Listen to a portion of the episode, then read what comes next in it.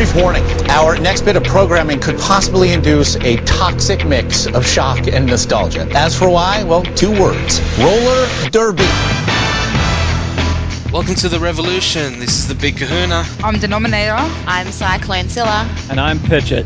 and together we are Viva la Derby! Australia's number one roller derby podcast. This episode of Evil Derby is proudly brought to you by Big Kahuna Burger. Mm-hmm. This is a tasty burger.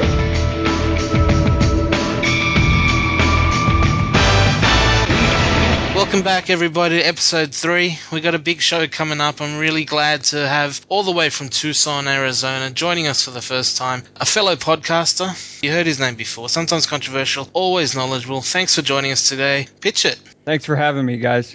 Hi, Pitchett. Welcome aboard. We're really glad you could find the time for us little Aussies down here. We're, we're recording this on the 12th of May at about 8 o'clock, nice and early in the evening for us. You're recording at an ungodly hour of about 3 a.m. Yeah, it's 3 a.m., but it's okay. I, I'm excited to do this. I, I really wanted to hang out with you guys, and so uh, it was no problem for me to get up and, and throw on my headset. We appreciate it, sir. This is a, a, a great honour for us. We've said before in, in our early episodes that Derby Deeds is, is one of the inspirations for getting this podcast started, and we're really glad you can join us, and hopefully we can glean some of that Derby knowledge you've acquired over the years. Well, We're I'm going to pick your brain. Absolutely. Now, for some of the uh, unenlightened folks out there who might not be familiar with the name Pitchit, can you tell us a bit about yourself? Well, I've been roller skating since I was about seven years old. Uh, that would be 1974 or so. And, Wow. uh, and I was always roller skating all my life. I never really stopped. You know how uh, even when it's not cool in high school, you know, I was there roller skating. So, and then of course I found roller derby late in life. Just totally immersed myself in it, and you know, now it's become my life. So. Uh, I, I uh, really enjoy everything that's going on in the roller derby community, and I'm having fun doing it. Great, and that's what we're going to talk about today. Denominator, Silla, how you been? Yeah, good mate. Just uh, heaps of stuff happening in our little derby world as well here down under. Um, so obviously we'll be talking a lot more about that later in the show. Absolutely. But Absolutely. super duper excited to have Pitch It on the show. You know, like you said before, we're big fans of Derby Deed. So just into episode three and to have a bit of a Derby superstar on the show, I really can't wipe the smile off my face right now. It's a little bit cheesy. Yeah, it is exciting. It is exciting. Well, I, I had a great oh, last couple of weeks. How long's it been? Three weeks? About that. I um in those three weeks I had my spectator cherry pop, so I'm going to talk a bit about that later on the show. It was very exciting and a really good game to watch. So yeah, we've got a lot of good stuff coming up. Absolutely. We're going to pick Pitchett's brain a little, little bit later on the show for more information. We're going to have a, a chat about a serious topic being domestic violence and how we can actually help a Derby girl in need. Uh, we're going to answer your fresh meat questions. Any, um, we've had received some questions from a lot of freshies out there, and hopefully we can alleviate some of your fears, address some of your questions, and help you on your way to Derby goddessness. And um, We've got details on how you can win a set of Atom Juke wheels from derbyskates.com.au and a lot more. Now, Pitcher, you started your skate supply business, and I know you're you work in conjunction with Atom Wheels a lot. Have you tried out the Atom Jukes? Uh, yes, I have actually. Uh, I've pretty much tried everything I could try, uh, any chance I got to try it, because because I've access to all that stuff. But you know, I want to know what each wheel is like and what it's about, and it's just a great product all the way around. And we're going to give some away. I'm very excited by that. Our first opportunity to have a, a prize, you know, allocated, a, a competition, and we're going to tell you later on the show how you can win that.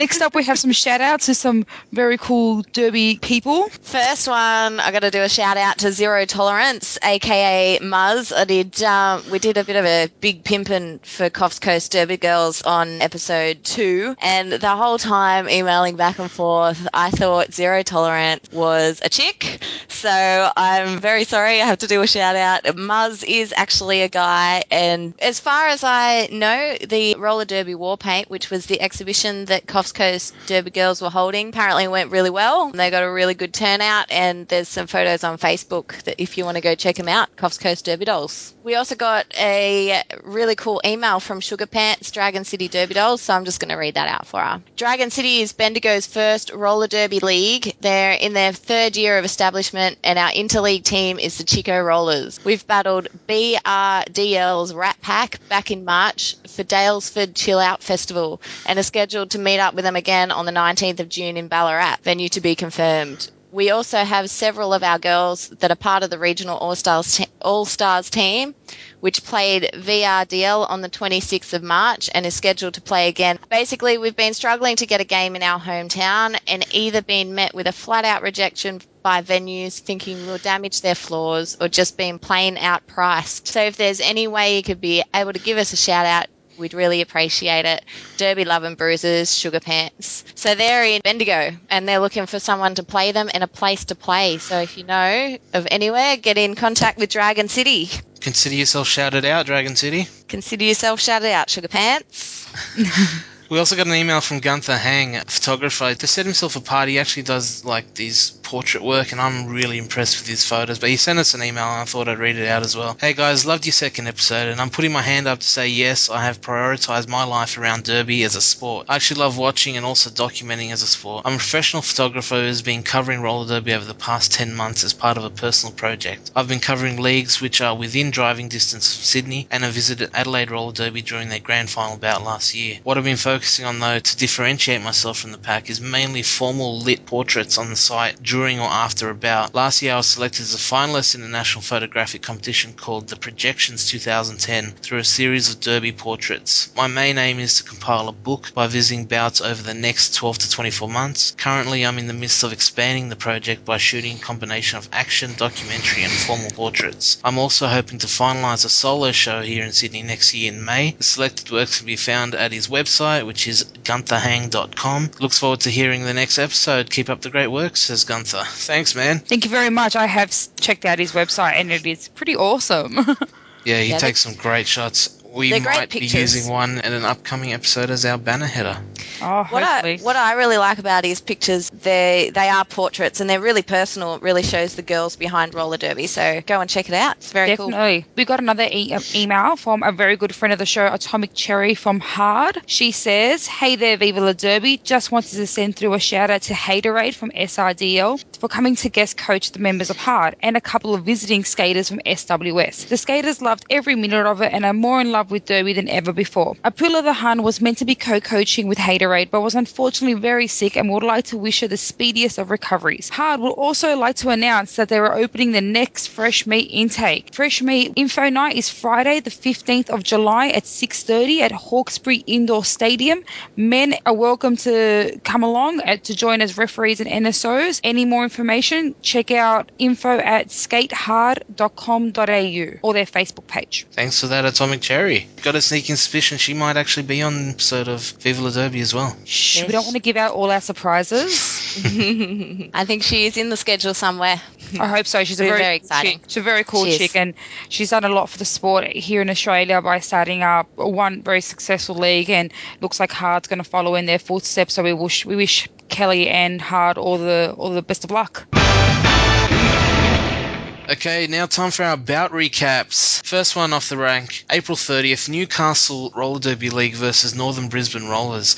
This was up in Newcastle, Gateshead Arena. Northern Brisbane Rollers travelled down. We did mention it as an upcoming bout in the last episode, and I was fortunate enough to get out and see that. We actually got a, a recap from Kamikaze Unleashed as well, and I'll just read that out quickly. 400 spectators packed into Gateshead Sports World to watch Newcastle's own Dockyard Dames take on the Northern Brisbane Brawl Stars in what turned out to be an incredibly game with hard hits and awesome blocking. First half saw the Dockyard Dames taking a huge lead with 88 points to the Brawl Stars 42 and two amazing power jams by a Hippie High Roller scoring 15 points each jam. The incredible feats of Danger Boy entertained spectators at half time. Then the second half ended with the Dames bringing it home with the final score of an amazing 131 to 91 to the Dockyard Dames. MVP on the night was Brawl Stars Demonic, and the crowd favourite Gajilla sold separately from the Dockyard Dames. It's a pretty good recap, and, and it sums it up great. I, I found when I was watching it, the big difference was quite a few of those power jams allowed uh, Newcastle to get out, which I considered an upset. Northern Brisbane is a more experienced league. I thought they would come down and probably, I wouldn't say dominate Newcastle, but I did think that they'd take out the win. And for Newcastle to win on their home ground in front of their, their fans was a really good thing to see. Hippie High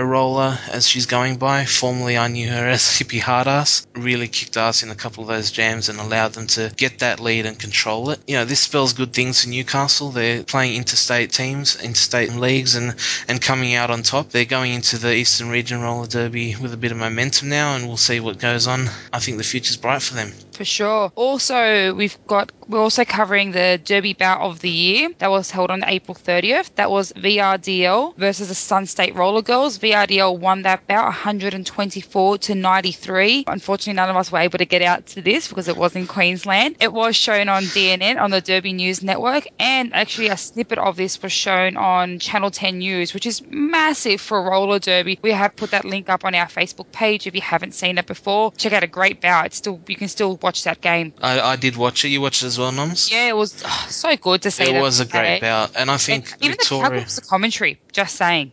Yeah, absolutely.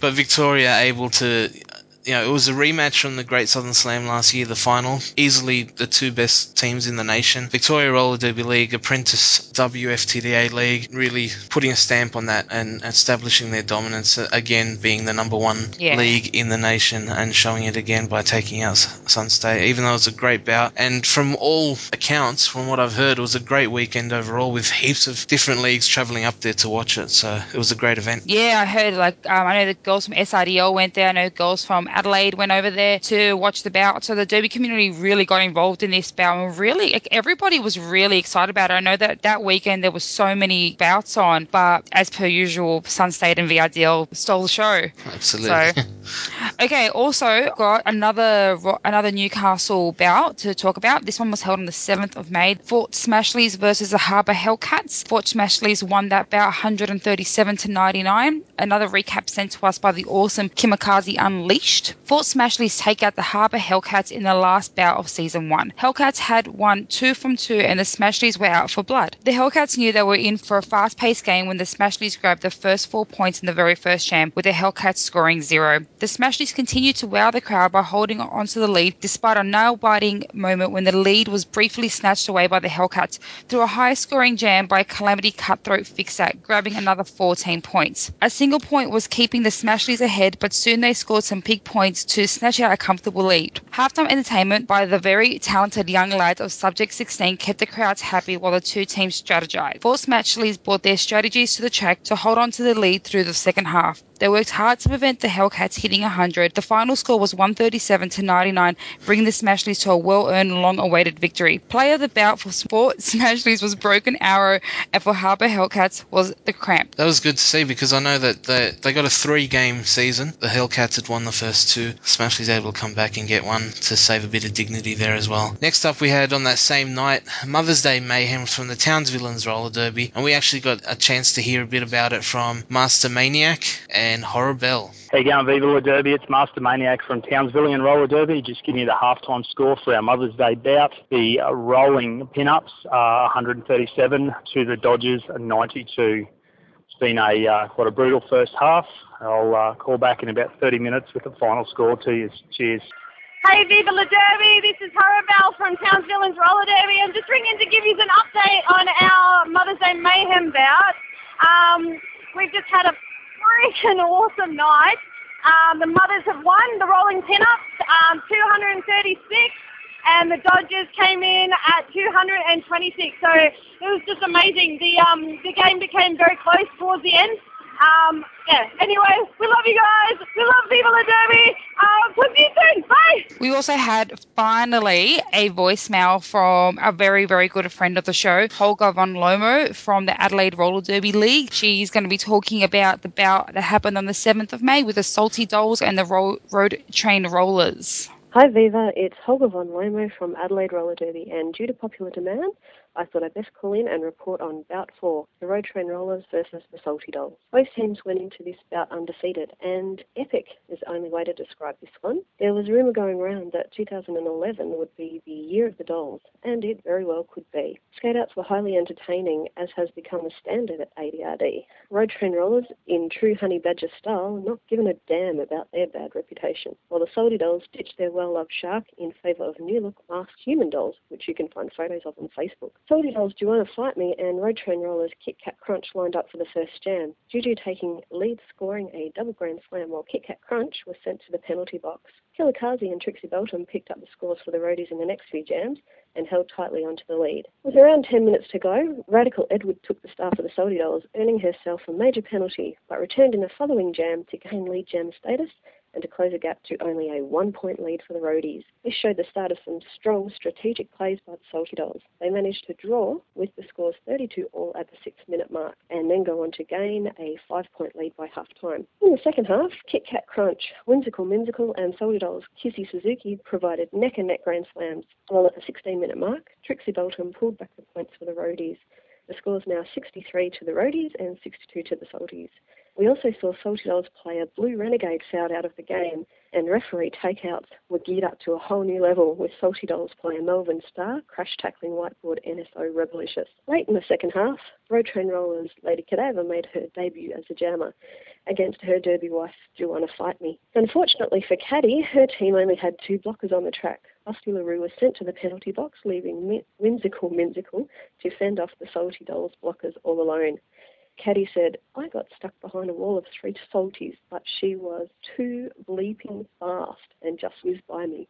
Juju eventually scoring a 14 point jam in that one. There was some really great stamina shown by the Salties players, but uh, Jammer Bam Bam Bilal got hit by every single roadie player as she skated through the pack and still remained upright. So, with uh, six and a half minutes remaining on the bout, we saw a second player fouled out. This time, uh, violent crumble for the road train rollers, and although the roadies had enough gas in their tanks, an extremely penalty heavy bout was to their detriment this time around. So the final scores were 83 to the road train rollers and 99 to the salty dolls. So thank you for that update, Holger. Good to finally hear her voice. Now I know what she sounds like. The next one coming up was Dusk Till Derby, also on the May on May seventh. It was held by Sydney Roller Derby League and also featured Western Sydney Rollers. We also got sent in a recap from Bruce Wayne of SWS. Western Sydney Boutlaws had a shaky first half, struggling to hold the pack for the first jams. Their form improved as the half progressed, but were still bouncing off Team Unicorn blockers for much of the bout. Second half, Team Unicorn stepped up their defences, rarely losing control of the pack and hurting the Western Sydney Boutlaws. So the final score was Team Unicorn 133 over the Boutlaws 66. Oh, it was so good to finally see Winnie Bruce. She got Jammer of the Year last year, is that right, Nige? Jammer of the year for Sydney Roller Derby. Yeah. Jammer of the Year. You can see why. She just slips through the blockers just like she's covered in petroleum jelly, and she just glides around that track. She makes it look so easy. that but makes yeah, it sound a little gross, actually. I'm oh, Yeah, sorry. actually, okay. Sorry, I didn't. Yeah, think about that before I said that.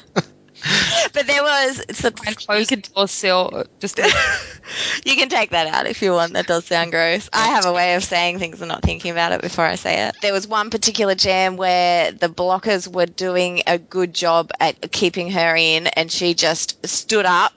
It was like she stood up, sucked in her tummy, and slipped straight through them, and um, and she was off. So yeah, it was good bout to see, and um, good to see Western Sydney out there giving it a go and going up against a new but very good team, Team Unicorn. Yeah, I think that's really interesting to see the results there. Western Sydney are still a lot younger than Sydney Roller Derby League, but by all accounts are probably the second strongest team in the Sydney region. For so sure. we've got an all-star team going up against a home team and, and losing quite convincingly. Not that there's anything you know, against Western Sydney at all, but it just shows the gap that all the leagues in Sydney are going to face trying to catch up with Sydney Roller Derby League. I think we've got Yeah. a lot of work ahead of all the different leagues there. Sydney, they definitely, I can see now why they, they hold the bar so high and why they're so well respected because Western Sydney certainly didn't give up without a fight. They really fought till the end. But Team Unicorn have some fantastic blockers and some just amazing jammers on all their teams that it's just hard to keep up. Western Sydney did really well,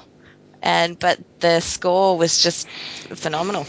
They just got left behind, unfortunately. I find it also something to point out. Um, Western Sydney is going to be featured on all their home bouts from now on, I think. So, although there's going to be a, a bout between two of their home teams, a, th- a, third home team will be bout in Western Sydney, and that's going to give them a lot of exposure, a lot of experience, and they're only going to get better and better as they play more of those teams. That's an awesome opportunity for Western Sydney. Like, absolutely. Like yeah. teams are gagging to get out there and scrimmage against other people to gain more experience, and even you know what, even if you lose, you're you're leaving that bout learning something every time, sure. especially bouting against people like oh the, against teams like SRDL who are just oh you know out of this world. So yeah, congratulations to Western Sydney for scoring that. Well done. And they get to do it yeah. on, under the spotlight of the State Sports Centre in the Hordern Pavilion the venue is just brilliant. I mean, I never went to the Hordern, but there was a lot of talk about how much better the floor was. The floor is perfect for it.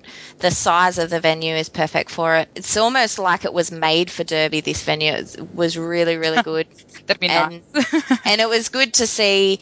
They were there was a couple of empty seats around, but it looked packed, and the sound in there was just brilliant. It was just so good to hear. You could hear the crowd so well everyone had a good seat in the house. Yeah, so. I used to go to a lot of the NBL games there, basketball. Yep. I was a season ticket holder with the Razorbacks, and, and I remember. I think you were the only one. Me and my three buddies. Yeah, um, nobody else watches NBL. this was in the this was a few years back. This is when it was a bit more popular in the heyday of basketball. Um, it's taken a bit of a dip in recent times, but I, I remember as soon as I sort of came into Derby, thinking about different venues that you know that it would go to, I was like, that place would be perfect because I remember sitting there watching games and just knowing that every you know seat, the view you had, it was all perfect. So I, I, I know that that place is great. I unfortunately had my tickets ready to go, but was struck down. Clutches of death wrapped around my leg with a serious infection, and I wasn't able to go. And basking in my own tears as I sat alone in pain mm. at home and missed oh. out on Derby. But that's all right. I, I wasn't at that one either, and from the looks of it, I won't be at the next one either. I have another wedding to go to. Who's getting married in winter? All these, all these people. I don't know. Just I'm at that age where all your friends are either either knocked up and having kids or getting married, and I'm the only one that's sitting around making a podcast.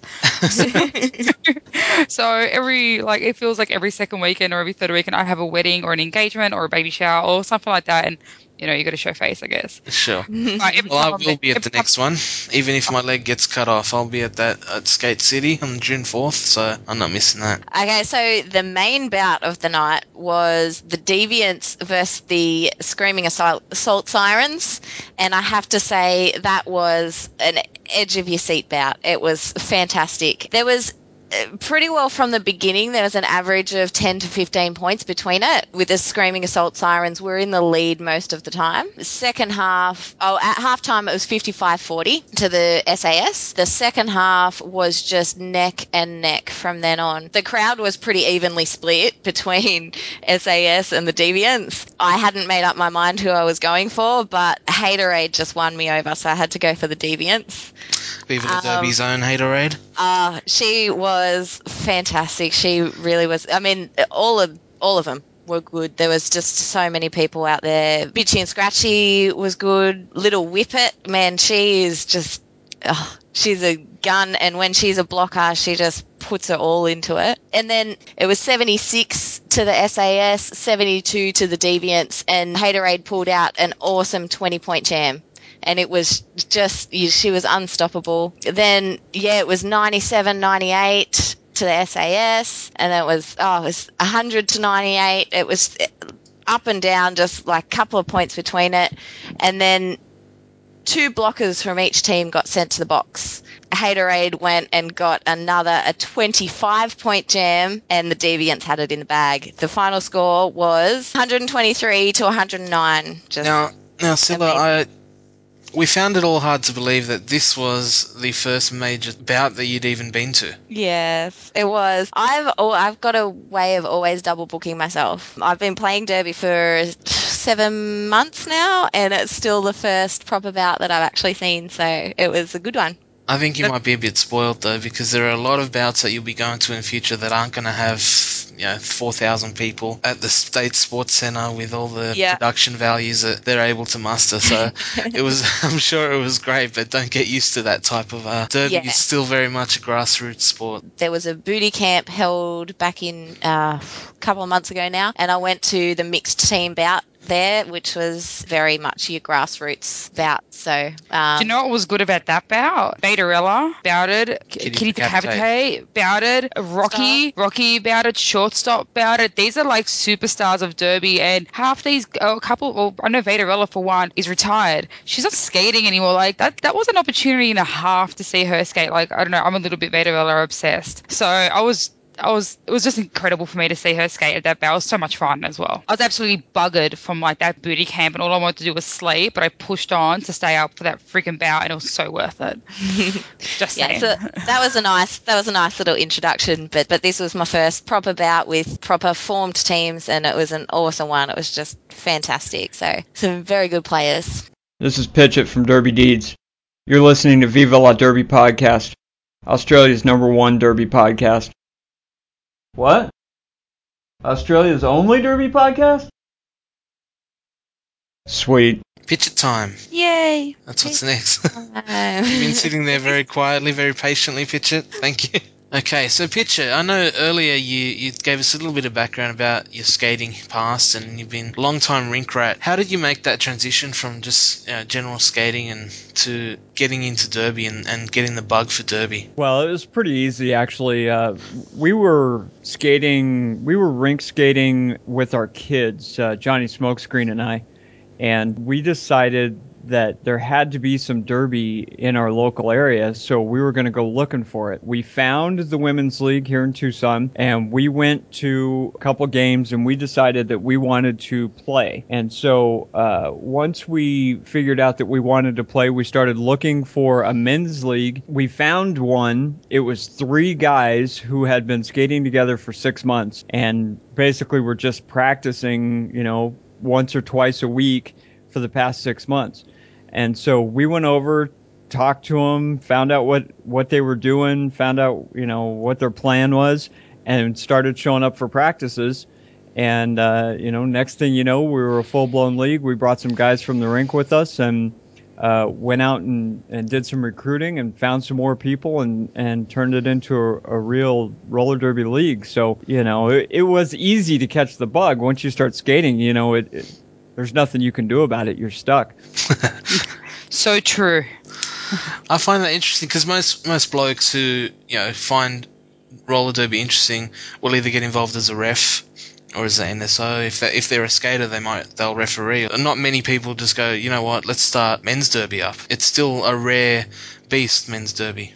Well, it is in Australia. It's pretty big in the states, isn't it? Well, there's a lot of guys skating in in this in the U.S. and so I can't imagine going and being a ref. That's what I was going to ask. You were never tempted to don the stripes? Well, you know, when we first started looking, it was an option to us, and we went and we talked to them uh, at Tucson Roller Derby.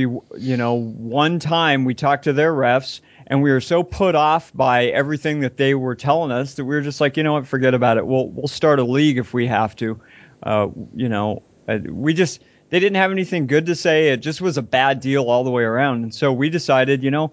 Forget about that ref stuff. We'll just go go start a league. See, in Australia, I, I think there's maybe two men's derby leagues that, I know of anyway. It's still such a fledgling thing down here that there's no there's not a lot of opportunity for men to, to be playing. We have had a couple of demo bouts at the Great Southern Slam last year, and then later in December there was basically refs versus their significant others or spouses, and, and you know that's really good to see. But as far as ongoing established men's leagues, there hasn't been a lot of it going on. Well, I would say that percentage wise, you know, we're we're probably the same way here. It just happens that we have a lot more women's roller derby here, uh, so we also have some more men's derby. But I, I would guess that, you know, Percentage wise, per yeah, capita. yeah, you got it. Compared to the amount of women's teams you have there, you've got about the same percentage of men's teams that we have here. So it's, you know, it's happening and it's ha-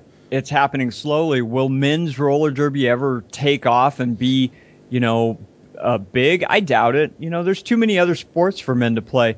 Uh, and, and if you want to go beat on somebody, you know, you can start as a little kid by playing football. So, you know, I, I don't really see m- men's derby ever taking off or being all that big. What is the perception of men's roller derby there amongst amongst men, other like you know sports guys? Is it seen Well- as just a girl sport? Yeah, I, I think most people don't know it, it even exists. And uh, then once you tell them, they go, well, I guess that makes sense that, you know, there, there should be guys playing it, but, you know, why would I play it? There's all these other sports I can do. So, you know, it, it's not, n- nobody really gets excited over roller derby unless you're already a skater. How different is it? Because I imagine I've never actually seen a men's roller derby game, but how different is it watching a men's roller derby game to a female's roller derby game? Well, it's it's a lot different, and there's one real basic and pretty simple reason, and it's because women actually get together and play as a team uh, quicker and better than men do. All of my experiences in roller derby have been guys tend to want to be the all star. Uh, we're exposed to all stars in all of the sports we see on television. Uh, and so we think that's what we have to do is we have to go out and be a star. Well, the reality is roller derby has to be played as a team or you're not going to win. And Yeah. so women get together and play as a team well. And, uh, you know, I, I don't know why that is. I, I'm not a psychologist, but I, I imagine there's a whole lot behind that. And guys, uh, they want to be the all star and they want to be the standout, and they don't particularly work well as a team uh, right off the bat. Now, of course, guys can work well as a team, and and you know, with a lot of practice, they get there. And they we've had our struggles with playing as a team, but default strategy helped that out a ton. And and so you know, eventually your guys start start playing together and start looking like they know what they're doing. Whereas women five guys kinda- want to be jammers. yeah, exactly. Women kind of hit the floor and already look like they know what they're doing. So it's different for sure. Now, uh, in just the gameplay itself, you will see some huge hits from guys, especially you know guys teams who don't particularly understand strategy. They're just out for a huge hit because they think that's what will win them the game, and that's of course we're finding out now that that's not necessarily true anymore. They let testosterone get in the way a little bit. Ego. Yeah, yeah, for sure. Yeah. Now, you mentioned before uh, default strategy. Coming from just a skating background with no specific derby experience to then wanting to play and start up a league, how did you move from skating skills to derby specific skills or derby strategy? I know that in Australia there are a lot of leagues that the girls can get up to skating level pretty quickly, but developing a strategy to actually play the game as opposed to just being able to skate well is a big difference. How did you make that transition? Well, one thing that stood out to us was that there was no way to teach a newbie what the strategy of your team was. And it was mostly because we didn't have a strategy. A lot of people are under the impression that hit a bitch is a strategy, and it's not. and so we started looking at what some of the bigger leagues were doing and where they were having success. And we decided that we needed to emulate what they were doing if we were going to have success. And we started keeping notes and started keeping track of things that worked for the big name teams. And then eventually we had enough information that we could say, you know what, we can cover about 90% of, of what happens in a game with about four different strategies. And so we just kept working that and formulating it until we had something that was easy to teach and made sense and was covering 90% of the gameplay, you know, made it fairly comprehensive. And so we we developed it and started teaching it to our own league and we had great success with it. You know, it's a lot less to do with skate skill, although it's it's nice to have skate skill if you're going to accomplish some of these things. However, strategy is, is really more a standalone item, and, and you have to learn strategy independently of skate skill. Wow, that's that just sort of took over my brain for a second there. It's something that I guess because I'm a fairly still a fairly new skater and I've only had my first sort of intra-league bout and there'll be more talk about my first sort of big bout coming up soon. And we're still working on strategy, something that we're still trying to understand together as a team. We all work together really well. We all get along. We all skate really well. But actually strategy together is just something that I guess I'm still learning to get my brain around. So what you're saying is sort of making a lot of sense there for a second. well, it's interesting because when I go out and teach, the people who get it the quickest are the people with nothing clogging up their brain already. It's the newbies. It's all the fresh meat skaters totally get default strategy and they are actually able to go out there and successfully compete using default strategy just in the first weekend of teaching it to somebody. So if you're a league and you've been working on a whole bunch of different things and your brain is kind of clogged up with stuff that you've been trying, you would do well to kind of put all that stuff away and look at default strategy as something basic that maybe you missed. You know, uh, something I like to, to say is that, uh, you know, when you were a kid, you learned the alphabet and you think you know the alphabet. And so now as an adult, if I were to tell you that there was five more letters that you never learned, that, that would strike you, you know, as a big deal. Well, roller derby is kind of the same thing people think they know strategy in roller derby and then I teach them default strategy and they go, man, we had no idea that there was all this real basic, basic stuff that we should be paying attention to. It's interesting, you know, there's some real basic groundwork that default strategy covers. And if you don't have it, you kind of are missing out a little bit. And speaking of which, how do people normally get it? Like I know you you've gone from a very short period of time from obviously being a very experienced skater to playing derby to now actually teaching derby and now you're going to be traveling overseas to London to teach default strategy, which is an amazing opportunity for you. Sure. Well, you know, it's not that it's really, like I say, it has very little to do with my skate skill or any ability that I have on the floor. Default strategy is its own thing. I mean, you just have to be a strategist and understand strategy to work through coming up with this process. And once you get your arms around default strategy, you realize that it's real basic. It's not super complicated. It's not magic and it's not mind blowing. It's just if you haven't thought about it this way, then you haven't thought about it this way. And so once you can have the opportunity to be exposed to it, you start to realize, yeah, you know what? This is real basic stuff. This is stuff that our training committee needs to be teaching our newbies from the first day they show up so that when they get their skate skill, then we can all do this together and have some great success on the floor during competition. Now, Australia is such a young country as far as roller derby goes. A lot of fledgling leagues popping up. So many in the last, you know, 12 months even that it, it's it's it really is experiencing phenomenal growth, and it's it's fresh ground for people to, like you said, the fresh meat pick up default strategy better than people who've had various strategies in their mind already. Is Australia somewhere you're looking to take advantage of these crops of new leagues, new teams starving for some sort of strategy. Oh God, please say yes. well, of, of, course, you know. You can stay I, at my place. We've got plenty of room. exactly. I mean, it, for me, it's so much more about just bringing up the entire roller derby community. If I can give people default strategy, uh, it will make all of roller derby better. You know, I got an email from uh, Izzy Wright, who skates for Emerald City Roller Girls. Uh, I'm sorry, who's a uh, line coach for Emerald City Roller Girls, and he's asking me questions about default strategy, and I'm reading it going, wow, he totally gets it. And I've never had a conversation with this guy ever. I just sent him my cheat sheets. I, you know, I gave him the information that I give to anybody who asks for it, and he totally gets it.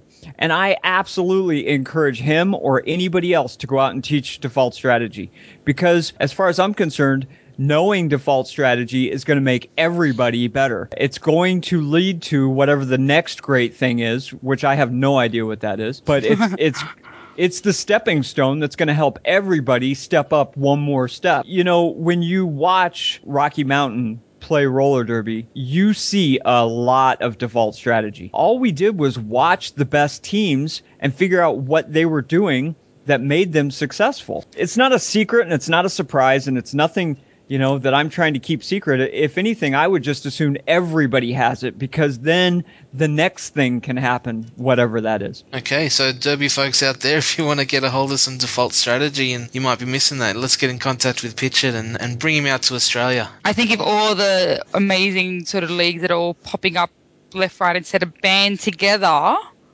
and we can probably make this happen, and then we'll absolutely pick the brain of this amazing, amazing person. well, uh, you know, uh, my deal has always been that if you'll if you'll pay for me to travel and give me some floor to sleep on, I will come teach you default strategy. I, I'm not in it to make money. I don't. I don't care about that. You know, I am in it to skate with as many people as I can skate with. And so if if the leagues in Australia come together and buy me a plane ticket, uh, I will be very excited to come and skate with you guys. That would be awesome. But default strategy just happens to be something I can give you in return. There you go. We'll work on it. we'll definitely, work on it. Another cake stall, Scylla. Another cake stall. Oh, there's cakes. Yeah, they they will will pay for your plane ticket with cakes and chocolate crackles. now, Pitchett, you uh, said default strategy is not how you make your money. You've recently gone and started your own business. Yeah, we started up a skate shop here in the U.S. and it was a pretty easy thing to do for me, I guess, because I have experience doing those sorts of things. I've always been a management type person ever since I started in business. My parents own their own company, and it's natural for me to do this. And so we decided that, well, you know, I decided as soon as I started skating roller derby that I wanted roller derby to be my life. I just had to figure out how to do it. Um, so, you know, doing things like uh, Derby Deeds podcast, doing things like uh, teaching default strategy, and then opening a skate shop, we're all part of that. You know, I, I just want to skate 24 hours a day if I can do it. And so whatever I've had to do to get there, you know, is all part of that process. Opening a skate shop was just one step in that process. And, and it's gotten me, you know, that much closer to making roller derby my my entire existence. Well, actually, opening the skate shop did make roller derby my entire existence because I've been so overwhelmed with trying to uh, take orders, fill orders, keep inventory on the shelf, and make it to events that uh, it's it's really kind of taken away from my skate time a little bit. But hopefully that'll change here pretty quickly once I get it uh, under under control a bit. So it's all going well for you. Yeah, it's going great. Uh, DerbySupply.net. It's uh, you know, it's just your. It's the same as every other skate shop. You know, uh, we offer all the same stuff and we sell it at the same prices and and you know, hopefully we give a little better service and and hopefully uh, hopefully you like talking to us and you like hanging out with us and you like skating with us. We're you know we're gonna make it out and try and see as many different people as we can see using the skate shop as a tool. And if you like us, buy something from us. You know, if you don't, that's cool too. There's a ton of options out there. So the big question for our listeners is: Do you ship to Australia? I was just going to ask that. yeah, of course, of course. You know why not? Uh, I, anybody who doesn't is silly. Why wouldn't you? Uh, there's plenty of tools in place for their for shipping to Australia. Yeah, it's time consuming and yeah, it's expensive, but you know what? If you need stuff there, we'll get it to you. Australians Sweet. are going crazy at the moment with our dollar being so good. They're just got to buy from America. so you might get a few Australian orders after this, hopefully. yeah, no problem at all. We'll we'll get the stuff over there, you know, whatever it takes. Pitchett, so I just wanted to ask you a bit about the Roller Derby World Cup coming up and what's sort of happening over in the US? Well, I, I don't know what kind of excitement you guys have for it over there, but here it doesn't seem to be building much excitement. I, I Hmm. Unfortunately, I don't know the Blood and Thunder people. I would love to talk to them and ask them why they've made some of the decisions they've made. Um, but I, I, think that they are a little premature on a few things that they've done here. Um, basically, for anybody in the U.S. to get onto a World Cup team, they have to come out of pocket with a lot of money to go and try out for the team. I think that is going to limit who gets on the team because some of the best players in the U.S. are not even going to try out for the team. That's my gut feeling. I've had conversations with a ton of skaters and I've asked them about it, and I have some you know, uh, some very good friends are some of the best skaters in the U.S.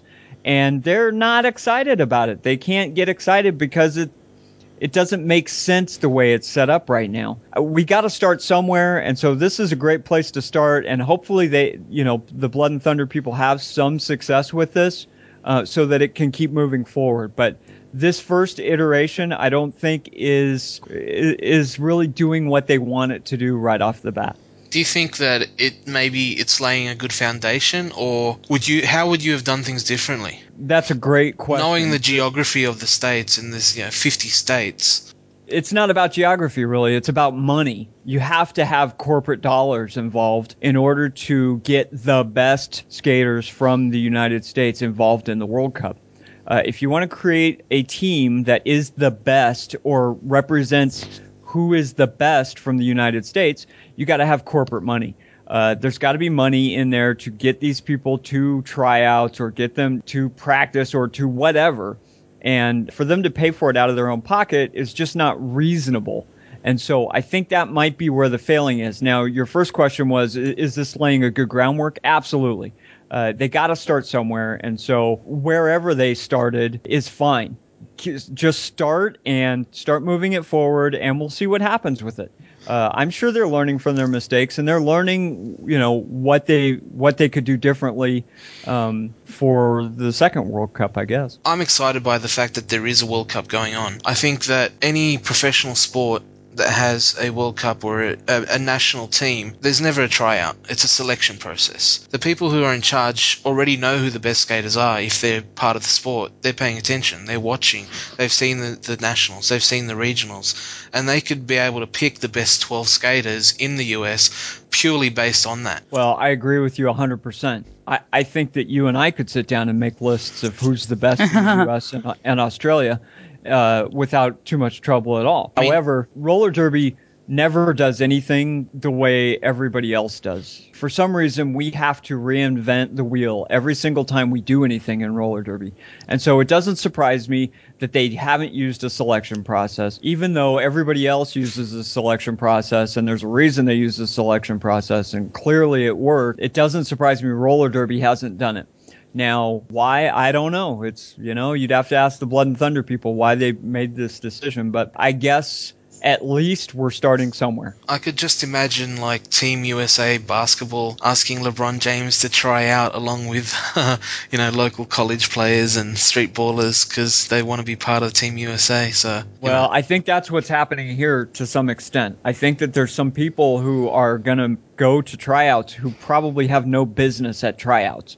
Uh, sure, they're good in their local league or, you know, they, they may be good in their head, but they probably aren't good on the national level.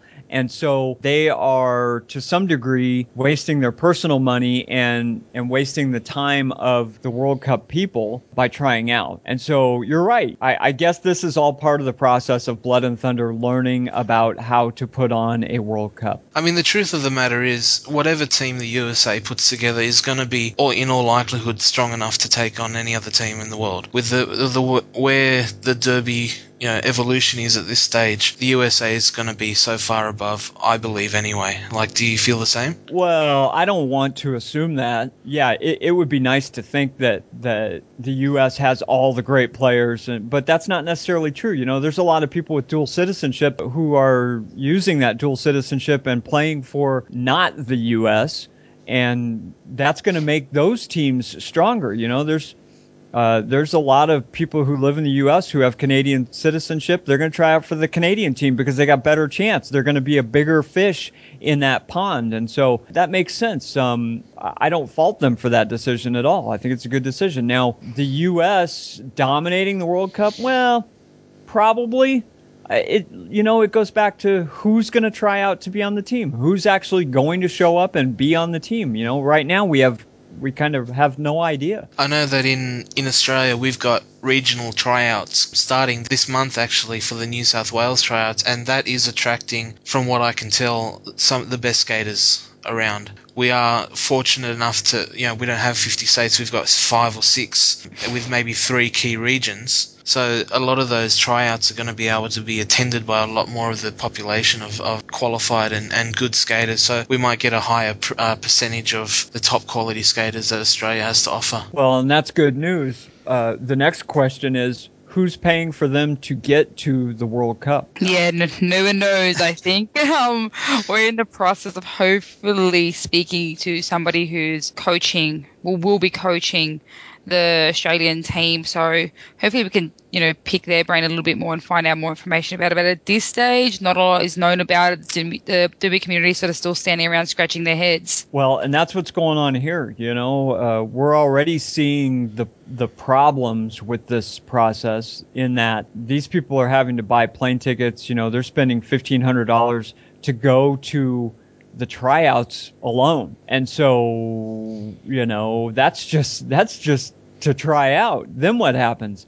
You know, you got to go to Montreal, you got to play the games. Who's paying for that? And how do they You know, train together if they're coming from all different states? How are they going to train together and how who's going to pay for that and what's that going to cost? Exactly. Or are they going to train together? It, maybe they're not going to train together. Maybe they're just going to wing it, you know? And so that's what these are the things we don't understand about the World Cup that haven't been answered yet and are really valid questions. Having said that, I am hopeful. I think it's you know a good thing that people are thinking this way, trying to unify the sport across the globe. I hope anyway that it's going to be a really great event for roller derby. Well, I, I think that no matter what, it's a good first step. No matter what mistakes are being made, uh, they're learning right now, and that's important. And that's where you got to start. You know, you, baby steps. And so put it together, make it happen, learn from your mistakes, and move forward. And next year it'll be better. And I think just from an Australian point of view too, to have a collection of good, dedicated skaters going over to Canada to play against uh, international teams and play against the US is only going to be a learning curve for us.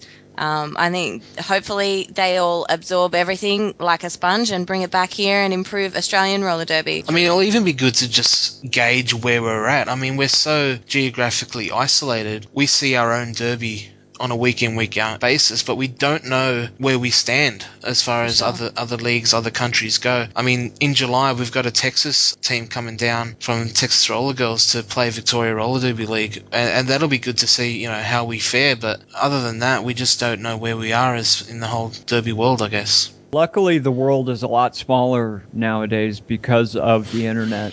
Uh, Yes. So you have an idea of where you're at, you know? You, Yeah. You can watch other teams play and you know if you're better than them or not as good as them. And so that helps a lot. But you're right. I think that it's a great thing to be able to bring all these countries together in one location and just have it out, you know? Let's see where we're all at. How good's the after party going to be?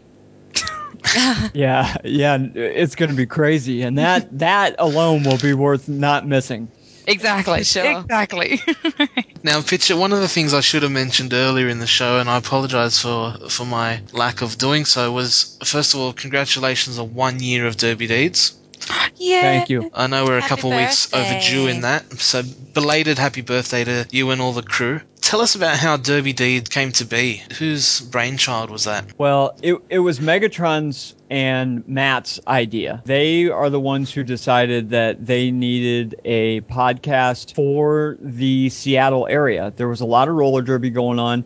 And there was nobody really covering that roller derby that was happening. They were friends with Shiza in Seattle. And so they talked to Shiza and got her to commit to being on the show. And then Shiza told Megatron that they should talk to me because Shiza and I have, have been friends for quite some time. She's lived in Tucson for a short time while Sin City Skates was in Tucson. Right. And so Shiza and I became fast friends during her stay here, and she told those guys, "Hey, you know, this guy's an opinionated jerk. He would be perfect for a podcast."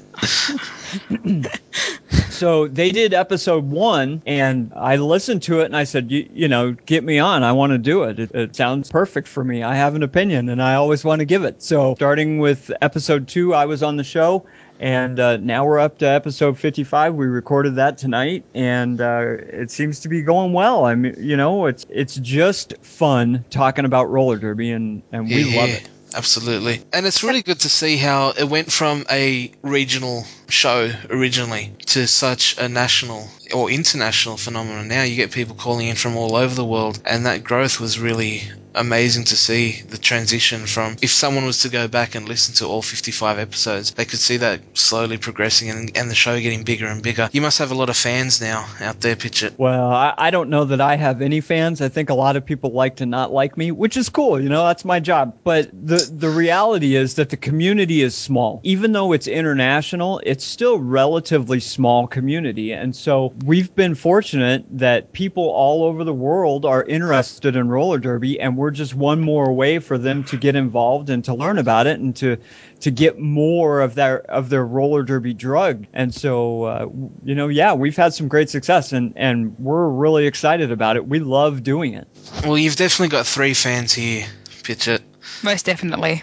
Yeah. Cool. Well, I, am glad to have fans anywhere because uh, we put a lot of work into it. You know, this thing consumes a lot of time. It's amazing. Oh, we're, yeah, how, we're, we're, we're, we're, doing one yeah. every three weeks, and we're like, it's a lot of work. I can't imagine pumping out the content that you do on a weekly basis. So we're, we're, fortunate in that our listeners provide a lot of our content. People submit through the website, they send us emails, they send us stuff on Facebook. So we've always got stuff coming in and that's huge and we, we encourage it and we appreciate it. And so that cuts down on our work, but still organizing all that information, deciding what's important. You know, you guys know you have a run sheet that you use for your show. You know, we, we have the exact same thing and we have to manage it and it's, it's a lot of work. Not, that has nothing to do with actually sitting down, recording the show. All of the work that Megatron has to go through with editing it, it's a lot of work. And so uh, we're just really happy that all of that work is appreciated and that, you know, we have people who want us to keep doing it. Yeah, there's definitely lots of people who want you to keep doing it. I hope there's many more episodes to come. Any plans for, you know, Derby Deeds to, to expand even further? Maybe, I don't know, video or live shows and things like that? Actually, uh, you know, every once in a while something will come up and we'll we'll kick it around a little bit. But we kind of like what we're doing right now. It's it works for us and it's easy and it, it makes sense. So if it ain't broke, uh, don't fix it.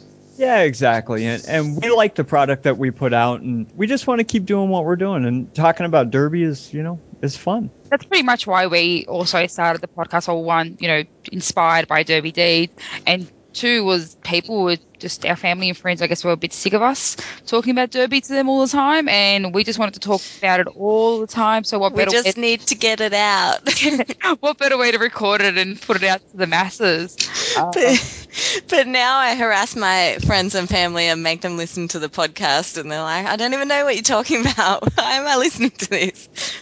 My mum is really keen to listen to it because she's an ex, like she used to be on like an ex broadcaster. She used to be on the radio as well, and she's just like, mind is boggled by the fact that I can just get on the internet for free and you know create a podcast, and then the world hears. It's like you know the work I used to go through to just get people to listen to me, and now I just you know it's it seems pretty easy. So but yeah, it's a, it's, a, it's, a, it's amazing. Yeah, it's it's a really good medium to sort of let the world know about roller derby and to get our fix.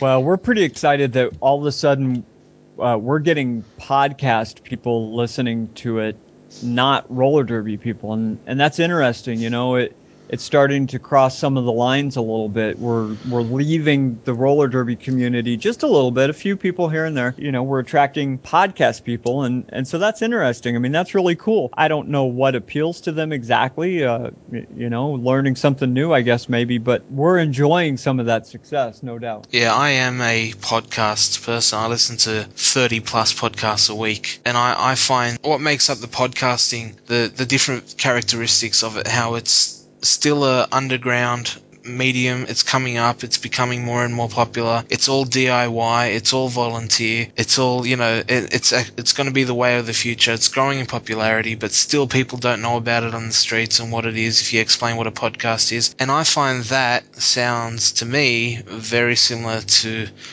roller derby. Roller derby. Um, sure. The two the two mediums definitely go hand in hand, and I think that podcasting and roller derby should you know makes a great marriage. So yeah, I, I completely agree with you. Uh, and podcasting's starting to come along too. You know, much like roller derby is. There's people out there who are actually making a living or uh, attempting to make a living off of podcasting. You know, Adam Carolla here. Uh, has a has a regular podcast that he charges for, and he's doing very well with it. You, you know, there's um, it's interesting what what can be done with podcasting, and of course, you know, for us, it's just it's just part of the addiction of talking about roller derby. So, a big topic that is, I know it's big in the States at the moment and it's also been spoken about um, around here, is the um, testing that the WFTDA is doing with the no minors rule set. Can you fill us in on the progress of that or any inside knowledge that you may have, how that's going? Well, we don't know anything more than you guys know, but it's an interesting concept, and of course, uh, it's going to change roller derby, but is that is that a bad thing? I don't think so. I, I think it's a good thing. You know, let's let's try out the rules, try some different things with the rules, and see where we go. I think it's fairly obvious that one of the the things that's going to happen is that roller derby is going to get a little more physical if you take away the minors. Yeah. Uh, be- because you will have some more freedom with your arms and elbows and hands uh, it's likely that you are going to take advantage of some of that freedom. And so, uh, you know, roller derby is going to look a little bit different if they go forward with this. Now, if they don't, well, you know, they'll be looking for something else. They're always looking to revise the rule set. You know, I would like to see a single whistle start. Uh, yeah, I, I agree. That, yes. Think that everybody should start on one whistle and hopefully they'll start moving towards that. I watched a game last weekend uh, here in Arizona. We had the uh, Arizona State Conference, and they had their championship game. The team that won, the uh, Arizona Bad News Beaters, uh, they tried something that was really interesting they started every single jam on one knee. So they forced the whistle for the jammers immediately. And it worked great as far as I'm concerned. So maybe we can move towards that, you know, while we're messing with the rules.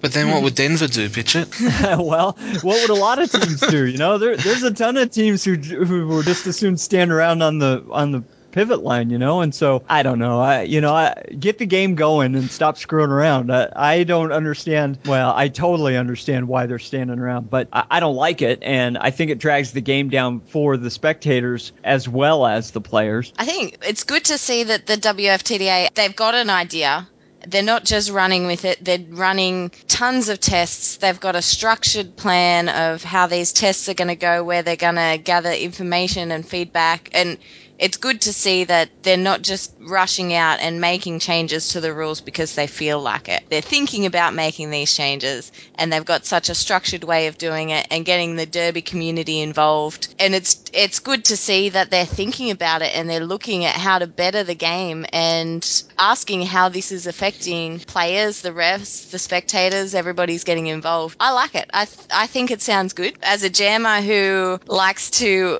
use my elbows quite a bit. It's frustrating when you get penalized or you get a you get a minor for something that didn't affect the game at all. This no minors thing is something really to think about. Six test games, I don't know, is a, a very comprehensive sample size, but you know, it's, it's definitely something. Right. It's a good starting point. As far as I'm concerned, I think it's great business. It's a great business decision to be very pragmatic about changing a rule. And, and, I'm glad to see it from the WFTDA. We've seen in roller derby decisions just happen at the drop of a hat, and we all wonder, you know, uh, why they happen the way they happen, and they seem a little rushed and untested. And so this is great that they're doing this. I, I support it completely. You know, test everything you want to test because that's how you're going to learn things. Now, one of the things we've asked in previous episodes, if there's any fresh meat out there and you've got questions, you've got concerns, you're going into roller derby and it can be a daunting experience. If you've got any questions, we're here to help. We've got our very own sort of fresh meat on the panel. Cyclone Scylla, she's going mm-hmm. through the same process as you are, going through fresh meat, sort of learning along the way, and she's happy to answer any questions you have. We actually received a few emails with some questions, and I'm going to pose them to her and see if she can answer them. Hopefully, that'll help all the fresh meat out there. If anyone else wants to Yeah. jump in, feel free as well. But Cyclone Scylla, if I was a fresh meat person, how much on average does it cost to play roller derby? Okay, so it is an expensive sport. You have everything from your standard equipment, which is your skates, pads, helmet, mouth guard, and that can cost you know around about around about four hundred dollars. You can spend 400 to 600 to even more on a pair of skates alone. So if you're looking at the standard freshie pack, you're looking about 400 bucks. Then you've got all your other equipment. You've got your skate bag, your workout clothes, your outfits, your socks, anything else, all your little bits and pieces. That is just limitless. I mean, you could go crazy on that. I think what the other standard costs are your fees which are different for all league. You've got most leagues from what I've been able to find out has an annual league fee or an annual fee for skaters, which can range anywhere from $60 a year to $120 a year. You have to pay for insurance, make sure if you hurt yourself that you're covered. And I think most leagues go with Skate Australia. I'll talk about that a bit later on. And you're looking about $60 a year. So it all adds up. On top of that, you've got to think about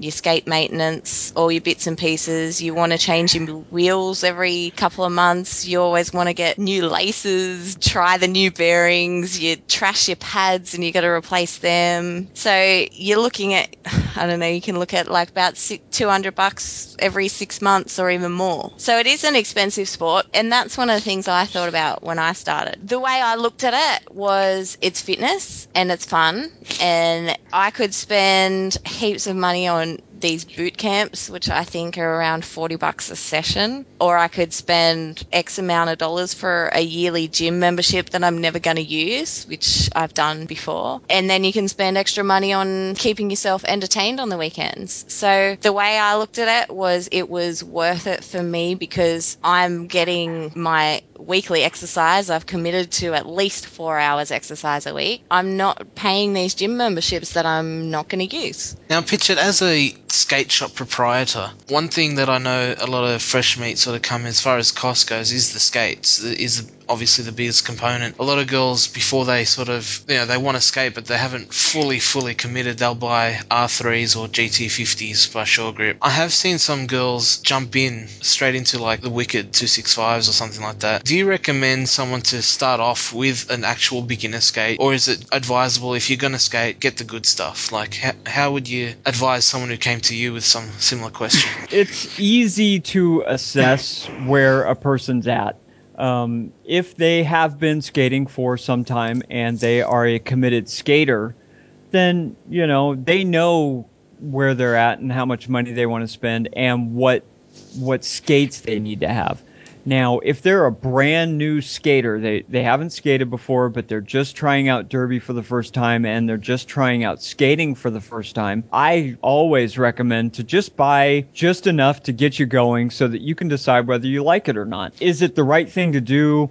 If they're going to go in the closet, no, definitely not. There's $100 skates out there. There's $125 skates out there. Buy the $125 skates. You've barely committed any money to it. And six months from now, if you still like roller derby, buy some better skates. And if you don't like roller derby, put the skates in the closet. They were only $125. There you go. We'll put them on eBay. I see a lot of skates oh. on eBay. People saying, "Oh, I tried it. I don't like it." So when I started Derby a year ago, I was looking for skates on eBay and there was nothing.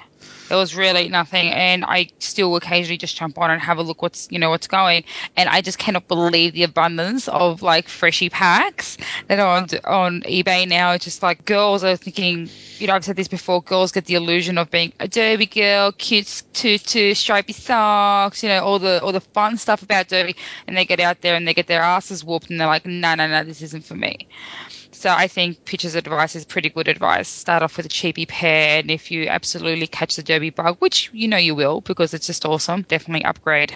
Now, Cyclone Scylla, besides training, how much of a time commitment is involved in being a Derby girl? If you're like me and roller derby decides to take over your life, it does take quite a bit of commitment. It's something that I think you got to think about the people that run the leagues put in so much time and effort. If you're not going to put in the time and effort that they expect of you, then really that's unfair on um, on these people who are starting up the leagues. Training is usually two to three times a week, and it's crucial that you get to every training session that you can because on time. What, I just want to say on time. Yeah, yeah, because you got to have your skates on and be ready when they're ready to skate because you don't want to miss your stretches and you don't want to miss your warm up. You'll feel you'll be in a world of pain if you miss the beginning stretches and warm up or the end stretches and warm up. What I've seen is everyone comes through at different levels, and I've seen girls who have missed quite a few skating sessions and just been overtaken. Like they're in skills wise. I mean, they they can catch up sometimes, but you need to try and dedicate yourself to every single training session or you'll get left behind. That's just, it's just the way that it goes. The fresh meat are coming up so fast these days. Well, yeah, to say these days as though I've been skating forever, but some of the freshies they do, they come in and they just immediately know what they're doing. Other time commitments are fundraising. It's all for the skaters, by the skaters, and everybody's got to pay their dues. Everybody's got to put in what they can, whether it be standing at Bunnings doing a sausage sizzle on a Saturday or selling raffle tickets or sitting on the computer and helping to plan fundraising. It's something that needs to be done. Otherwise, your league's not going to be able to play if you don't have the money to hire a venue or you don't have the money to travel and, and play against another team that's at the same level as you. So get involved in fundraising wherever you can. And when a bout comes up, if you're not skating, you've got to put in whatever you can. Be an NSO, be a door bitch, work on the merch stands, help them set up, help them pack down. Everything takes a lot of time and you can't have a league with only five people doing all the work because nothing will get finished. On the upside of all the time commitment that's involved is that the more time you put in, the more you get to know what roller derby's about. If you NSO for about, you learn the scores better, the rules better, you learn the ins and outs of roller derby and you get closer with your teammates. And so you do get something back from putting all the time in. So I love it. I'm I'm part of the committee at Southwest Sydney Rockets, and it does take up a you know a fair bit of time. You know, we do as much as we possibly can to help our president Kimikaze. So whether that be sending emails for her, calling up local newspapers, you know, getting in touch with people to sponsor or help us with fundraising, it does take a lot of a lot of time up, but it is so so worth it in the end to see all our hard work go to something that just benefits the whole league. You know, we've talked about just recently we had our first bout, and that was really from the ground up. Everybody helped with that. You know, with raffle tickets, we had a cake store with manning the merch stand, and like you said before, if you're not on skates, you're doing something else. You know, you don't have to be a skater to be part of a league. You know, there's NSOs, there's there's being a door bitch, there's, there's heaps of different jobs in a league that are off skates if you're just too scared to get on them, which is fine. Everyone has their own secret talents as well. You speak to any league organizer organizer or president. There's everybody in the league has a certain talent that you can use in some way, whether you're a secretary or a or a graphic designer or whatever it is. Just have a think about how you can help out because they'll appreciate it so much. You're just taking a little bit off their shoulders, and if everybody pitches in, yeah, the time commitment is shared evenly, and everybody is aiming towards the same goal, and if you all put in some effort, you'll get there. Our next fresh meat question is that once you become a member of a league, how do you get drafted onto a team? Because I've noticed that most teams seem to have an average number of 12 or so skaters. What happens to all the other Derby girls when a league has 80 or more skating members? Okay, so where I'm coming from is basically just sort of what I've seen around me, but practice and commitment is really, like I said, all skaters come up at their own level. So if you don't get picked the first time to play in a bout, don't get down on yourself. It just means that you're not ready to go out there and get smashed yet. Like if you don't get picked, you'll probably get absolutely annihilated. So yeah, the more practice and the more commitment that you put in, the better skater you're going to be, the more noticed you're going to get. Yeah, the more likely you are to get picked. That might take you six months, it might take you 12 months, it might take you 18 months to be actually bout ready, but you've got to have faith in the selectors in your league. They're going to pick you when you are ready. You're, I mean, I don't know how other leagues, if they have, yeah, how they pick their teams, but I know that um, the presidents of our league are really careful in the way that they pick people. And at the end of the day, they're looking out for the skaters and they don't want anyone to get hurt. So if you're not bout ready or you're injured or you know ready to go out there, then they're not going to pick you. The other thing is that there's levels of testing called STAR tests. They are another way that these selectors make sure that you're safe and you're contact ready. So you got to work your way through the STAR tests until you're bout ready. So it can be frustrating at times, but it'll make you a better person and a stronger skater if you just wait until the right time and take any advice that you can um, to get you to that level as fast as you can. But it just takes practice and, and commitment. So, what is the deal with skater insurance? How do you get it, and how much does it cost on average? Should you get it once you become a member of a league, or as soon as you start trying out for fresh meat? Okay, so I looked into this a little bit because I know there's a few different options out there, but the most common one seems to be that you go through Skate Australia, and that might be something that your league will set up for you. And most leagues will also advise that you have your own private health insurance because there's some things that Skate Australia may not cover, or if you hurt yourself and you're not in a proper, from what I understand, if you're not in a proper training session, like say you go out for a street skate and you hurt yourself, then your Skate Australia insurance isn't going to cover you there. So yeah, talk to the league. Most leagues these days are holding info nights. They'll tell you everything that you need to do before you sign up for fresh meat. I would hold off on getting your Skate Australia insurance until after you've spoken to your league. And I also believe, now I'm just going to read this because it's straight from the Skate Australia website. Skate Australia has a waiver that lasts for only three come and try sessions. After three, it is then recommended that the skater join for insurance purposes as the waiver does not cover for personal accident for the skater. What I understand, they will cover you for your first three sessions eh, before you fork out the big bucks to, yeah, to have your full insurance. So talk to your league. Yeah, just find out if they're going to sign you up or if they recommend you sign yourself up. But go along and try out your first fresh meat sessions and see if you like it first before, because I think Skate Australia is about $60, $65 per year for your full, your proper insurance. So did that answer your question, Noms? Did you have yeah, no, I was just going to say about that last thing with insurance, where you sort of covered it. That yeah, um, different different leagues do have different insurance policies and use different yeah. companies. Skate Australia is just you know one of them. They just don't only do derby; they obviously do all different kind of skate things in Australia. But other leagues might use a private insurance, so costs could vary, levels of insurance might vary and stuff. But it's definitely important to make sure that if you're a member of one league and you've decided to go train with another league for a boot camp or you've decided to NSO for another league, make sure that your insurance covers you for moving around because you don't want to be going to help someone out with all the best intentions and then get hurt and then realize because your insurance didn't say or you can't go help this person, you won't be covered for whatever the accident is. So just always read the fine print. It's really important. You know, we all love to get out there and skate. We just need to take care of take care of yourselves. Yeah, and I think most leagues will have like an appointed secretary or insurance mm-hmm. or noms. What do they call it in our league? The person who looks after the insurance is that the secretary. We've is that the secretary who does yeah, that? Yeah. Secretary who takes care of all the insurance. If you have any insurance questions, obviously if you there are steps. If you get hurt at training or at about, you see our first aid person who then gives you an injury form, who then, you know, proper steps. But if you have any questions about your insurance, see usually your secretary. They can answer any questions you have or anything like that.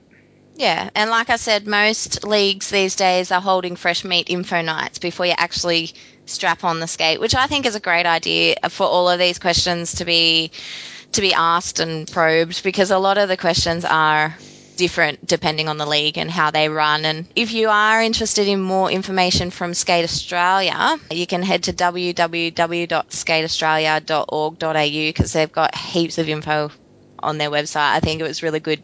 They just put it all out there. And um, if your league says, yep, we go with Skate Australia, you can read up on it and read the fine print yourself. Awesome. Thanks for that, Scylla.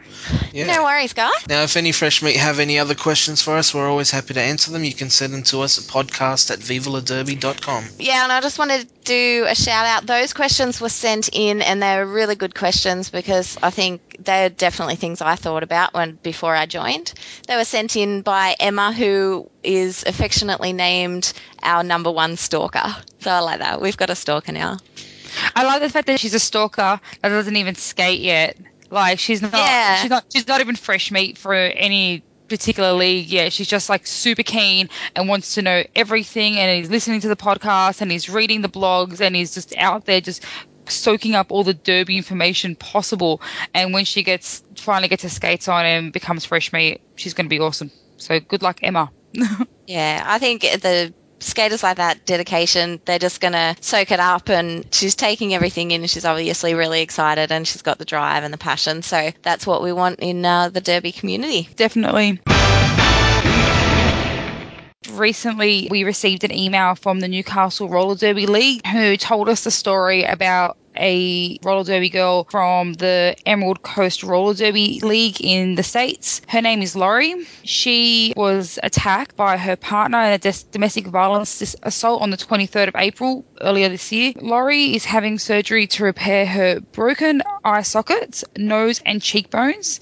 She faces a long recovery with mounting medical bills and no insurance. Many people, everybody's shocked to hear this. You know, we're on the other side of the world and we're just you know, appalled that this has happened. And, you know, to, to especially to or to anybody would be awful, but you know, it sort of touches home because Derby girls uh have this air about them that they're tough and nothing can hurt them and you know unbreakable and it just shows that I guess we're not superheroes and we're just as vulnerable as everybody else and these awful things can happen to any one of us. So Newcastle Roller Derby League has stepped up and wants to support Laurie in any way, shape or form possible. So they're getting together to raise money to assist Laurie with any of her medical bills. Newcastle Roller Derby League also got in touch with Jenny's Place Women's and Children's Refuge.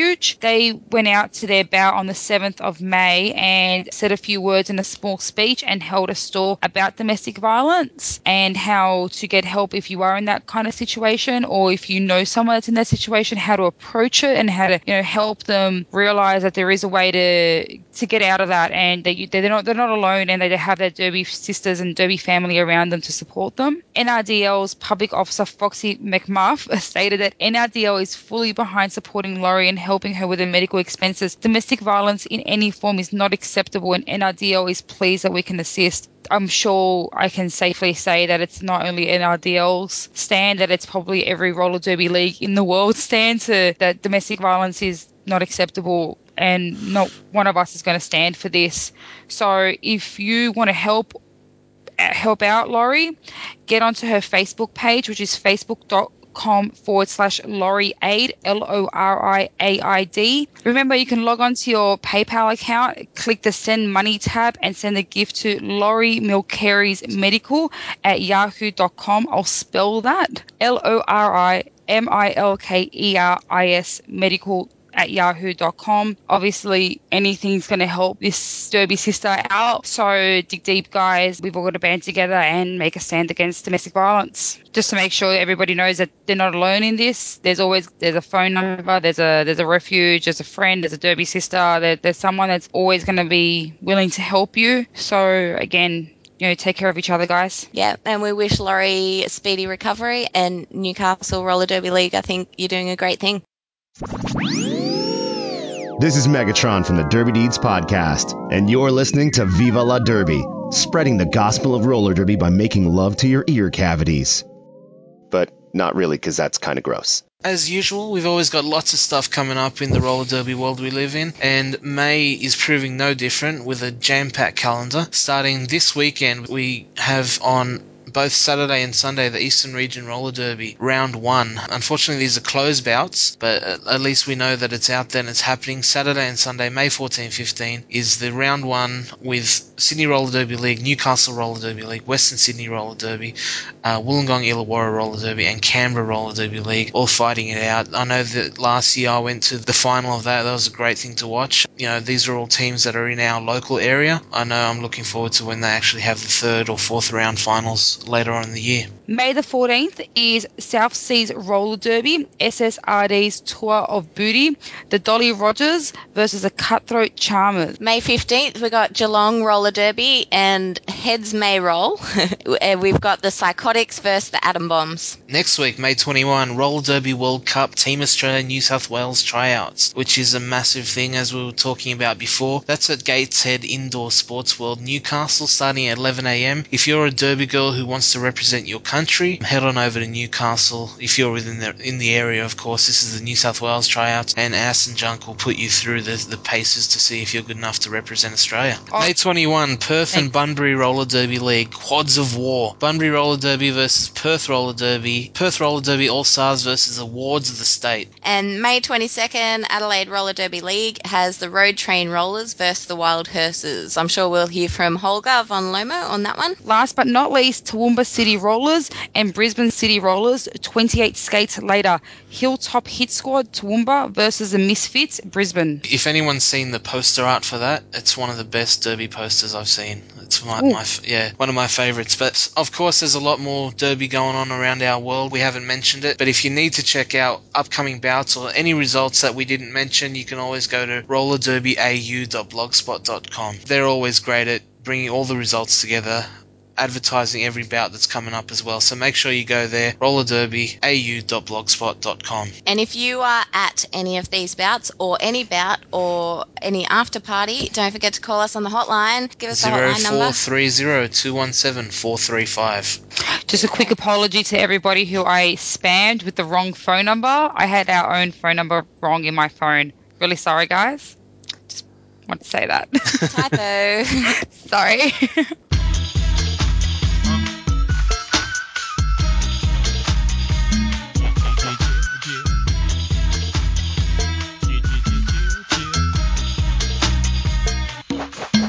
Okay, now time for Big Pimpin'. We've got heaps of roller derby community businesses and things going on that we want to pimp out. So first up, we have the roller derby quilt. I've seen something about this on Facebook. It's a collaborative art quilt made up of roller derby skaters, refs, referees, and fans from around the world. The goal is to get squares representing individuals and teams from every league worldwide. So far, they have over 100 squares. Get in contact with them by going to rollerderbyquilt.com. Who's sending one in for Viva La Derby? Are they? Will they accept one from Roller Derby podcasts? Do you know how to quilt? That they'll Uh-uh. no. All you have to do is send them. I sent them a shirt like way early on. I sent them one of our um, dry heat militia shirts, and it's in there. You can send them just about anything, and they'll add it in. So Oh. Excellent.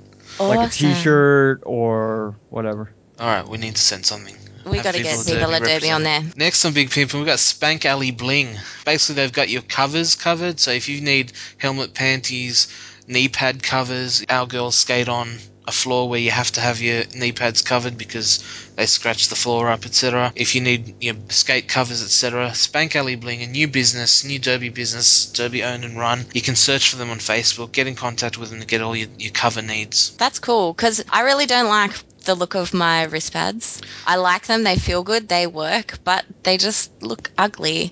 So I'm going to get some. Yeah, you can get old fashioned leg warmers from the 80s and do the fame dance. I'm going to do that. I'm pretty sure actually um, our Viva La Derby friend Kelly from Hard is actually doing some product testing for them for the knee pad covers because they had they hadn't actually tested them on wooden floorboards yet. So maybe when we got Kelly on the show in the not too far future, we can quiz her about how they went. We've got a really cool voicemail from Duke New- Newcomb of the Brisbane City Rollers who has started up rocket screen printing. Hi, Viva La Derby. This is Duke Newcomb from Brisbane City Rollers. And first, I want to say I think that it's great that we have our own Australian Derby podcast now. So keep it up. You guys are awesome. Also, I have my own 100% Derby owned and run business called Rocket Screen Printing. And I heard you're after some t shirts, which I'd love to help with. Call me. Do you have one of those refs who will pull out a ruler and measure your numbers on your jersey just to make sure they are WFTDA regulation size? We do, don't we, Noms? Yeah, right. Off the Mm. back, he's anal about it. Worry not when you get them done from Rocket Screen Printing, 100% Derby owned business. All orders for numbers come with a free smug grin for you to wear while your ref checks. I like that. Uh, next on our big pimping list is rollerderbydownunder.com. We've mentioned this website before. They're doing some great work, but I've been talking with uh, Fallen Star, who runs that site, and he's got some great things coming up. He's going to revamp some of the details on there. Some new things coming up uh, uh, as far as the, the name roster and the league roster and all that sort of thing. And we might actually be a part of that somehow as well. So keep your eye on rollerderbydownunder.com. They were the first place I found decent information when I was looking for a league to join. Yeah, I think that's how I found Southwest Sydney Rockets. We're also pimping out another roller derby movie. These seem to be popping up everywhere. This one is called Murderdrome. It's done by Strongman Pictures Entertainment. They're currently looking for sponsors, I guess. You can get in touch with Daniel at daniel.armstrong1971 at gmail.com. I just want to say that this movie is a slasher movie that's set around the context of a roller derby rivalry. Probably not for the kiddies. No, it's definitely not. not like Star-Crossed Jammers is going to be. Um, I think it's a little bit more PG. This one, not so much. Fun Just though. the po- the posters themselves show a lot of blood on big knives. So this is going to be a, a web series, five videos shown over YouTube. So not your traditional film, but that's you know the way independent film is seem to be going is a lot of web series and that sort of thing. I personally love a good schlock D grade horror movie. Some of my favorite movies are those crappy 70s ones that just make you laugh and they're, they're funnier than they are scary. So uh, it's interesting to see what they can do with roller derby. I, I hope roller derbies are portrayed in a good light with this one. Uh, Look, I asked him in, in emails, haven't spoken to him personally, but I did ask him, like, how are you going to portray roller derby? And um, and look, he had a good answer for me. He he isn't involved in roller derby, but he's very interested in it, and he's meeting a lot more roller derby girls, roller derby refs. Yeah, a lot of derby people through this, and he was very respectful in his answer in saying that yes, it is a blood and gore slasher movie. It is a little bit movieized. That's actually the word that he used. I guess you could say glamorized. So it's going to be interesting to see what comes out of it. And there is a certain audience for it. I mean, I've never been a huge fan of blood and gore, but anything roller derby, I'll I'll have a watch. And we have a very special announcement is that yeah. our very own Cyclone Scylla is making a sort of appearance in the film anyway. Sort of. That my name was chosen as one of the supporting actors. I asked him a little bit more about the character. I don't know what I'm allowed to say and what I'm not, but um, I had a bit of a giggle because there's something about her that does remind me of me, even though he hasn't based it around me. So But you won't be acting gonna- in it. You won't be acting in it, but one of the characters is named after you. Yeah, there is a character in there called Cyclone Scylla. So Wow. That's pretty cool. that is pretty cool. So, but yeah, I think it's going to have a little bit of comedy in it. It's for people who love that glamorized blood and gore, and it's only online. So you can subscribe to their YouTube channel so you don't miss any episodes. You can find all the links through their website, which is Another initiative that Viva La Derby has taken under its wing, and we're we're happy to promote, and hopefully you know the rest of the Derby community takes on board as well, is that Cyclone Scylla has been a busy little bee, putting together a Google map of skating locations around Australia. What it will do is allow you to go onto this page, which will be available through our website. And what can they find there, Scylla? We've had a few people putting on their, you know, their skate tracks, their local rinks. Pitchett's put his local rink. That must be the one in Arizona. Is that right, Pitchett? Tus- Tucson? Yep, that's the one. That's the one. I got very excited. I thought It's it gone must. international. The main reason behind it was like I was going for a walk one morning, and the track that I walk on is not really roller skating friendly. It's yeah, a bit rough. And I was just thinking, man, it would be so good if there was a map I could look at and go, I'm going to try out that track today and go for a nice outdoor skate. It's a public map. Anyone can edit it. All you need to do is sign into your Google account, put your pin on there, tell us a bit about it, and share it around. So I want to be able to go on holidays and go, well, you know what? I'm going to take my skates because there's a good track there or there's a roller skating rink nearby. And yeah. So, what sort of things are we looking for for people to put on there? Oh, look, anything from from a outdoor skating track or a nice smooth streets that you can skate on to just anywhere. Where do you skate? The girls from Skate Salvage, I think it was Ace Vegas, put a little track on there where they go from the shop and they take their outdoor wheels out for test runs and stuff like that. So, yeah, we would just basically want to know where you skate. So not only your you know your your regular skate rinks or your training facilities, but also if there's a good basketball court, outdoor basketball court, or a parking lot that you know is good to skate on, anything you want to add on there, you'll be able to find Cool. it on vivaladerby.com and add your pins. Yeah, when we, when I went out to Sydney Olympic Park for the bout the other night, I was just drooling over this car park. You should have seen me. I was just saying, "Oh, I wish I had my skates in the back of the car because it was perfect for skating and it was dead empty." Well, actually, on the one of our friends, Dita von Bruiser, actually has skated in that park car park and said it was like magic. It was like skating on a cloud, only to be ruined by the very mean security guard that popped out of there and chased her out of there. So it's cool. It's really nice. Do it on the sly.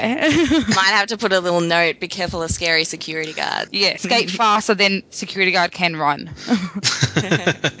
So you can check that out at vivaladerby.com. There'll be a link on the side, take you straight into the Google Maps. I mentioned earlier in the show that for the very first time, we've actually had someone approach and say, hey, how about you give something away to your listeners?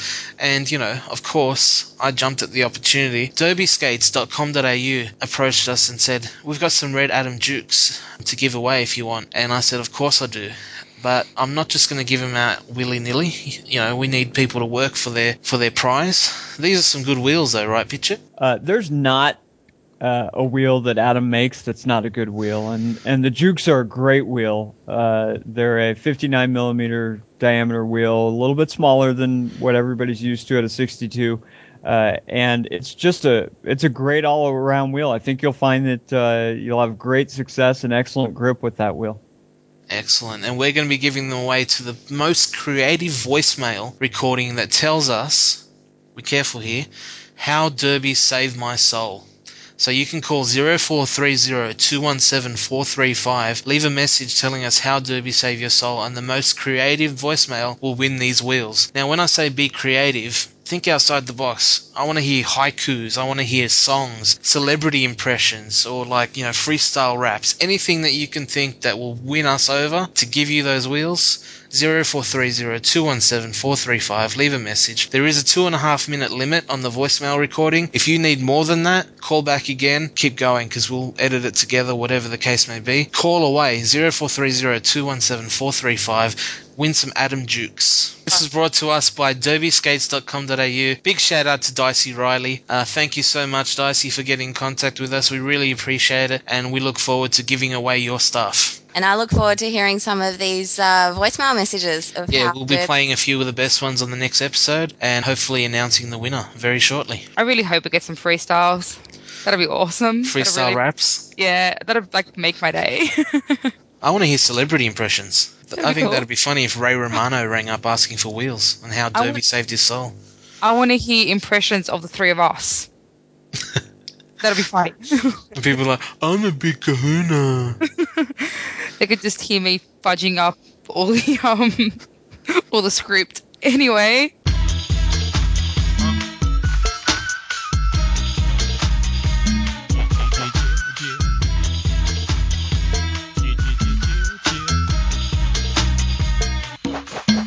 so what else we got coming up, guys? Well, that's it for the today's show, I think. You got Oh, anything else? That's no. it. All right, let's wind it up.